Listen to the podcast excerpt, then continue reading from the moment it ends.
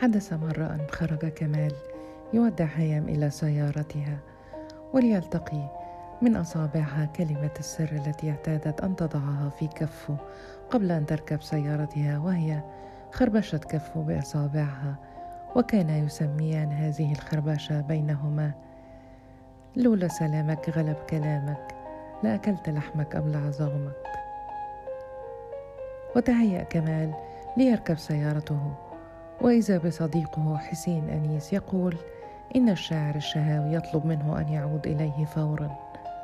وظن كمال أن الشهاوي شعر بتعب فأسرع إلى غرفته وطلب الشهاوي من الموجودين في الغرفة أن يتركوه مع كمال على انفراد لأنه يريد أن يحدثه في مسألة خاصة. وترك الحاضرون الغرفة وأغلقوا الباب وإذا بالشاعر الشهاوي يبكي بكاء الأطفال. يبكي بصوت عالي والدموع تنهمر من عينيه. وزعر كمال وأعتقد أن الأطباء أخبروا الشاعر بأنهم حللوا البروستاتا واكتشفوا أنه مريض بالسرطان أو أنه فهم بعد أحاديثهم أنه لن يعيش طويلا لأنه كان يعرف أن الشاعر يرهب الموت. كان يمشي وكأن شبح الموت يتبعه. كان ينام كل ليلة ويتصور أنه لن يستيقظ في الصباح.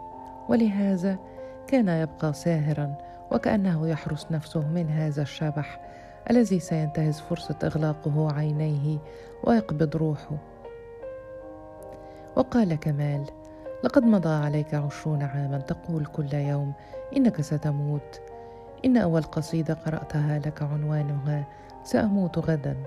كان ذلك منذ عشر سنوات وقد مضى على ذلك ألف بل ألوف الأيام. ولم تمت. إن الدكتور مورو باشا قال للآنسة هيام من يومين. إن صحتك جيدة. وإن استئصال البروستاتا. فعل بك نفس ما تفعله حقنة الطبيب الروسي التي ابتكرناها لنخدعك بإجراء العملية. إن هذه الجراحة تبقى عشر سنوات زيادة على عمرك. وأنا لا أفهم أن رجلا ذكيا مثلك يعيش في, في الأوهام. إن الموت لا يدق الباب قبل أن يدخل. إنه يمشي على أطراف قدميه. إنه يفضل الأجساد الصحيحة على الأجساد المريضة. إن عدد الأصحاء الذين يموتون أكثر من عدد المرضى.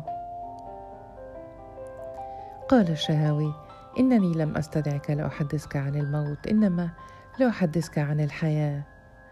ولو كنت أعرف أنني سأموت لاسترحت ولكن الكارثة أنني اكتشفت أنني سأعيش إن الموت يحل مشكلتي والحياة تعقدها.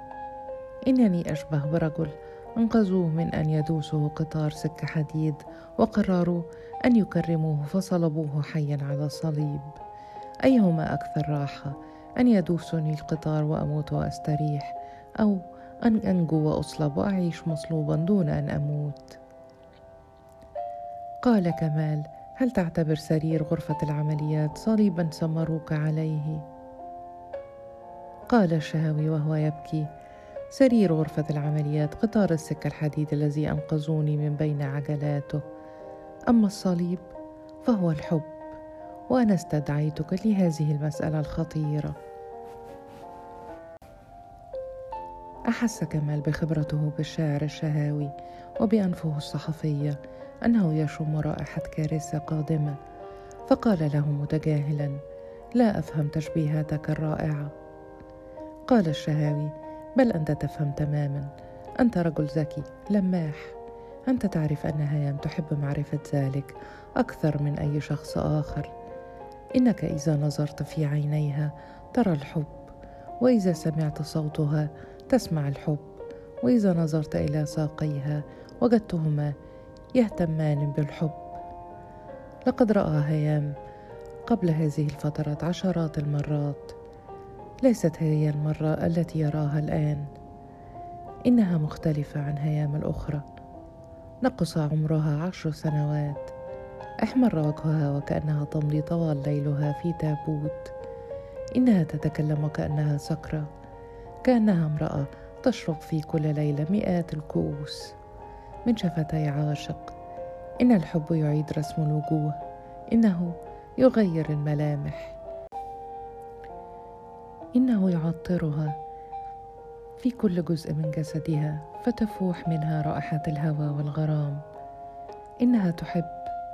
ألف في المئة. وأنت تعرف جيدا من تحب. أحس كمال بأن صديقه أغمد سيفه في صدره. شعر وكأن دمه يسيل. إن صديقه الشاعر لم يكن غبيا كما توهم هو وهيام. إنه اكتشف بذكائه أنها تحب كمال.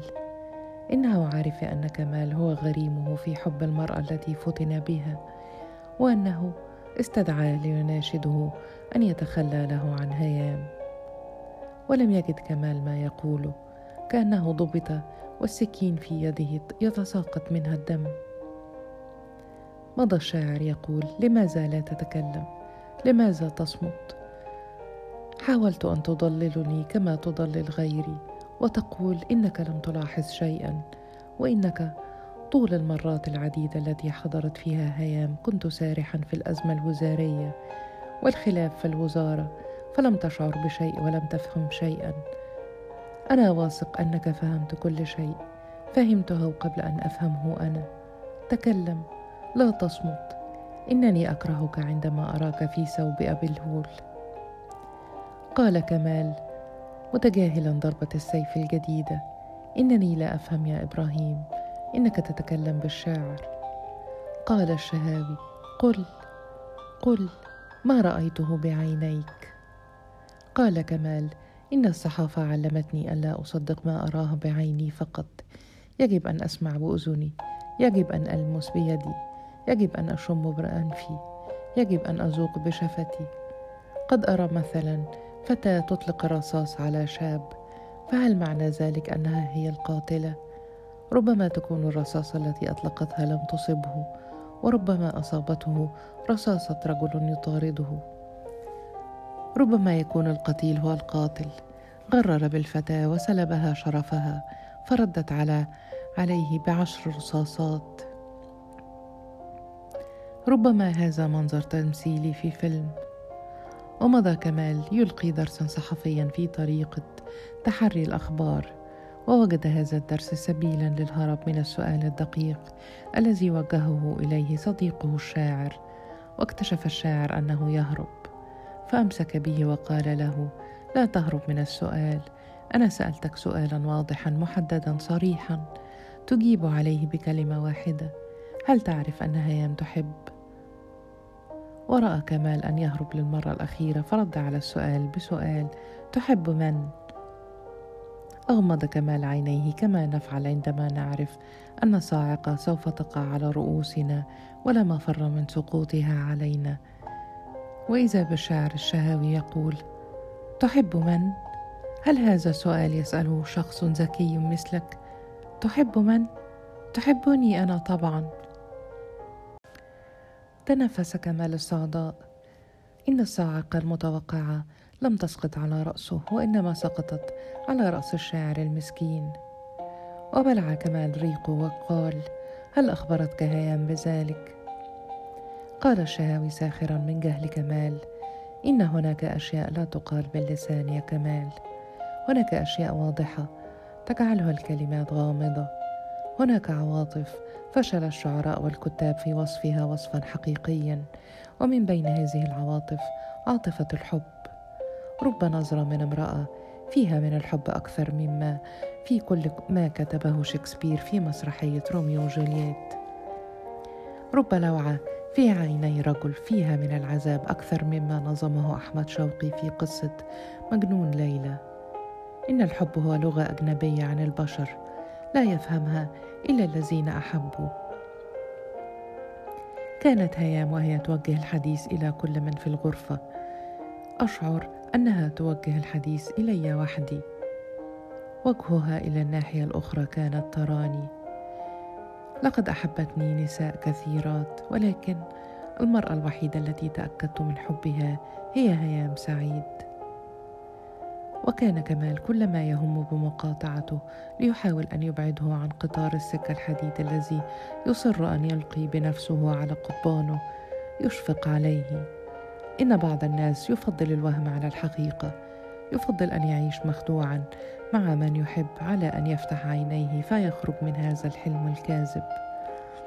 إن الشاعر المسكين رأى في الغرفة بعينيه ما تحب عيناه. أن تراه سمع بأذنيه ما تحب. أن تسمعه أذنه. لمس بيديه الأوهام فخدعته أصابعه وكذبت عليه حتى لا تؤلمه بحقيقة ما لمست. وحار كمال ماذا يفعل بصديقه؟ لو تركه في أوهامه لاحترق ولو أنقذه من حريق الوهم لقتله لقتلته برودة الواقع. لو قال له إن هيام تحبه هو فإنه سيخسر صديقه ولو أنه وافقه على هذا الوهم لخسر نفسه.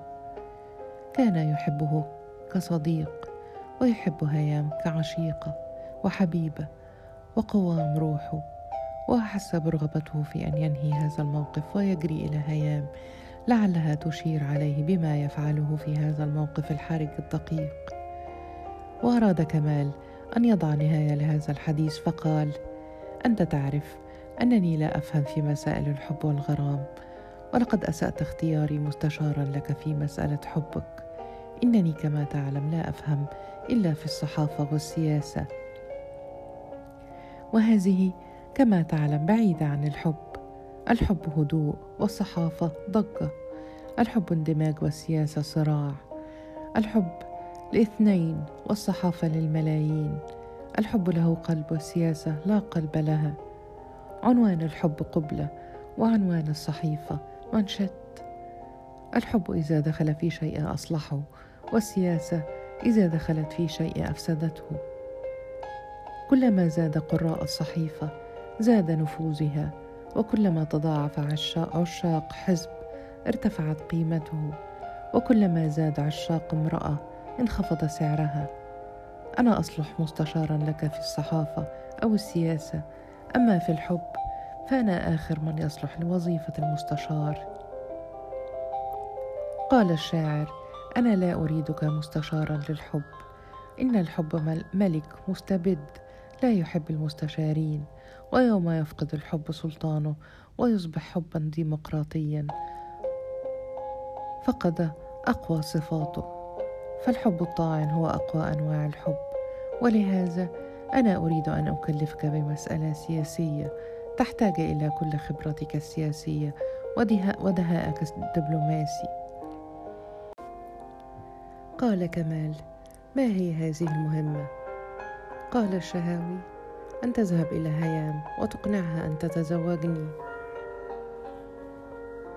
أسقط في يد كمال لقد كان يعتبر حب الشهاوي بهيام كارثة. فماذا يسمي تفكير الشهاوي في أن يتزوج هيام؟ بل ماذا يسمي اختياره هو دون رجال العالم أجمعين ليتوسط في زواج صديقه العزيز بالمرأة التي يحبها. وبلع كمال ريقه محاولا أن يبلع معه هذا الاقتراح الذي لم يخطر له على بال. قال كمال ولكنك تتحدث عن هيام وكأنها طالبة في المدارس وقاصرة. لم تبلغ سن الرشد وتفكر في خطبتها بالطريقة التي تخطب بها بنات الجيران. فتكلف والدك أو أخاك الأكبر بأن يخطبها لك. إن هيام فتاة متحررة وهي الممثلة الأولى في مصر. والمعقول أن تعرض عليها أنت نفسك مثل هذا الطلب وإلا اعتبرته إهانة لها. الفنانة الكبيرة ليست امرأة عادية والزواج من المرأة غير العادية هو زواج غير عادي. المأذون هو الذي يعقد قران الناس العاديين وكيوبيد هو الذي يعقد زواج الفنانين. مهر العروسة عادة يحسب بالجنيهات ومهر الفنانة يحسب بالخفقات. وموقف زوج الفنانة يختلف عن موقف باقي الأزواج. كل زوج يحتكر جمال زوجته ما عدا زوج الفنانة. إن الفنانة مثل النجمة جمالها مشاع لكل الناظرين. يقول الشعراء إن الشمس تزوجت القمر وولد النجوم. فلا تكاد تدير الشمس ظهرها حتى يبدأ الملايين مغازلة القمر ونظم القصائد في فتنته وجماله. وكوكب الشمس جبار يستطيع أن يحرق كل هؤلاء العاشقين وينقض عليهم ولكنه لا ينفعل لأنه يعلم أن من حق الناس جميعا أن تحب القمر أن تحب كل نجمة من النجوم. إن كل شيء يضيء يشع. ويوم يشع يصبح على المشاع. وأنت رجل غيور فيك شبه كبير من عطيل باسمراره وضخامة جثته وغيرته العمياء. إنك ضقت بأصدقائك وهم يشاركونك جلستك مع هيام. إنك ستضيق بألوف المتفرجين الذين سيشاهدونها في التياترو. ستضيق بالممثلين الذين يقفون أمامها على المسرح. ستضيق ببطل الرواية الذي يقبلها ويعانقها. وبينما تجد الجماهير تلهب أكفها تصفيقا تشعر وكأن كفك تريد أن تصفع هذا الرجل الذي يلوث قداسة شفتي امرأتك. إن عاشق الفنان سعيد لأنه يحس بأنه ينتزع اللحم ويترك للمتفرجين الأحلام ولكن زوج الفنانة تعيس لأنه يحس أن له ألوف الشركاء فيما ملكه على سنة الله.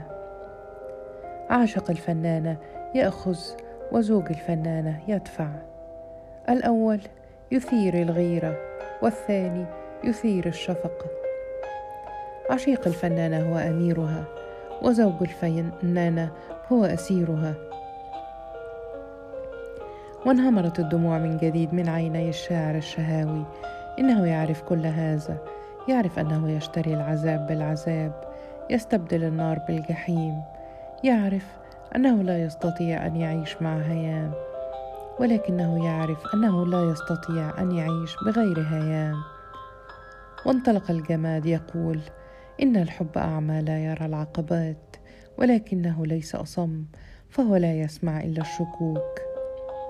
إنه كالمحيط الكبير يستطيع الأطفال أن يلعبوا على شاطئه لكن يغرق فيه الرجال إذا غاصوا فيه. ولكن الذين يحبون السباحة لا يترددون أن ينزلوا إلى البحر لأن ألوفا قبلهم غرقوا فيه. إنني أعرف إنني قد سبحت في بحر هيام ولكنني أريد أن أعيش على شاطئها. قبل هيام أحببت بخيالي وأحلامي ولكنني أحب هيام بخيالي وأحلامي وجسدي ودمي. قبل هيام كانت قصائدي هي التي تخفق ولكن مع هيام يخفق قلبي يخفق جسدي تخفق روحي. قبل أن يتكلم الشاعر الشهاوي كان الجو ربيعا كان كمال يشعر أنه يقف على أرض صلبة ولكن العاصفة التي في قلب الشاعر كادت تقتلع كمال من مقعده. احس وكانه على وشك الانهيار ولا يمنعه من الانهيار إلا خيط واهن من قوة أعصابه. كأن دموع الشاعر العاشق فتتت الأرض الصلبه التي كان يقف عليها فتحولت إلى وحل يغوص فيه كمال. كان في لحظات يتمنى أن يسد أذنيه حتى لا يسمع أنينه وأن يغلق عينيه حتى لا يرى دموعه. شعر بالخجل شعر بالعار. إنه شريك في هذه الجريمة. لقد تصور وهو يلتقي بهيام في غرفة الشاعر كأنه يلتقي بحبيبته في ظلال شجرة ورد. وإذا به يكتشف أنها ليست شجرة ورد وإنما هي بركان يخرج لهبا وحمما. بركان يحترق ويحرق يزمجر ويدمر. أحس كمال أنه يترنح وكأن قدميه زلت وسقط في هو سحيقه إن المثل الذي يقول من حفر بئرا لأخيه وقع فيها مثل حقيقي. انه وهيام حفر هذه الحفرة ليضحكا فيها فإذا بهما يحفرانها لتكون قبرا لصديق عزيز. كأنه كان يعبث بمسدس فانطلق في صاحبه وقتله. وكان وجه الشاعر العاشق بريئا. الحب يضنيه ويعذبه ويقتله والأمل في دواء يعتقد أن فيها الشفاء الأكيد. وكان وجه كمال مضطربا ما بعده اضطراب كان معولا في داخله يحطمه. كانت كلمة حب يقولها الشاعر هي سكين يغمدها في نفس كمال كان جو الربيع الباسم تحول إلى جو حزين كالح. كأن دموع الشاعر هي مطر غزير ينهمر. كأن الدنيا اسودت فجأة. إننا نحقد على الصديق الذي تحب المرأة التي نهواها ولكننا نشفق على الصديق الذي خدعناه. واتخذناه ستارا لهوانا فإذا بهذا الستار يتمزق بأيدينا. في لحظات احس كمال برغم عارمة أن يواجه صديقه الشاعر بالحقيقة تماما. كما يشعر الأخ برغبة في أن يطلق الرصاص على أخيه لينقذه من آلام السرطان. ولكنه كان يخشى عليه من رصاصات الحقيقة أكثر من خشيته عليه من عذاب المرض العضال. إن الرصاصه تقتل وتريح ولكن الحقيقة المفجعة تقتل أرواحنا وأحلامنا ونحن على قيد الحياة. وكلما نظر كمال إلى ساعته محتجا بأنه على موعد هام أمسك به صديقه الشاعر وقال له إنه لم يكمل حديثه بعد. إن العاشق يتصور دائما أن قصته تهم كل الناس كما تهمه. كل تفصيل فيها يكرره ويعيده ويضيف إليه ويتأنق في ترجمته وتفسيره. كل كلمة قالتها هيام في أي موضوع يستنتج منها الشاعر العاشق معنى معين وإشارة معينة تلميحا إلى حبه وهواه. وأخيرا نظر الشاعر إلى كمال بعينين متوسلتين وقال له لا تخرج من هنا قبل أن تتصل بهيام وتفاتحها في موضوع الزواج.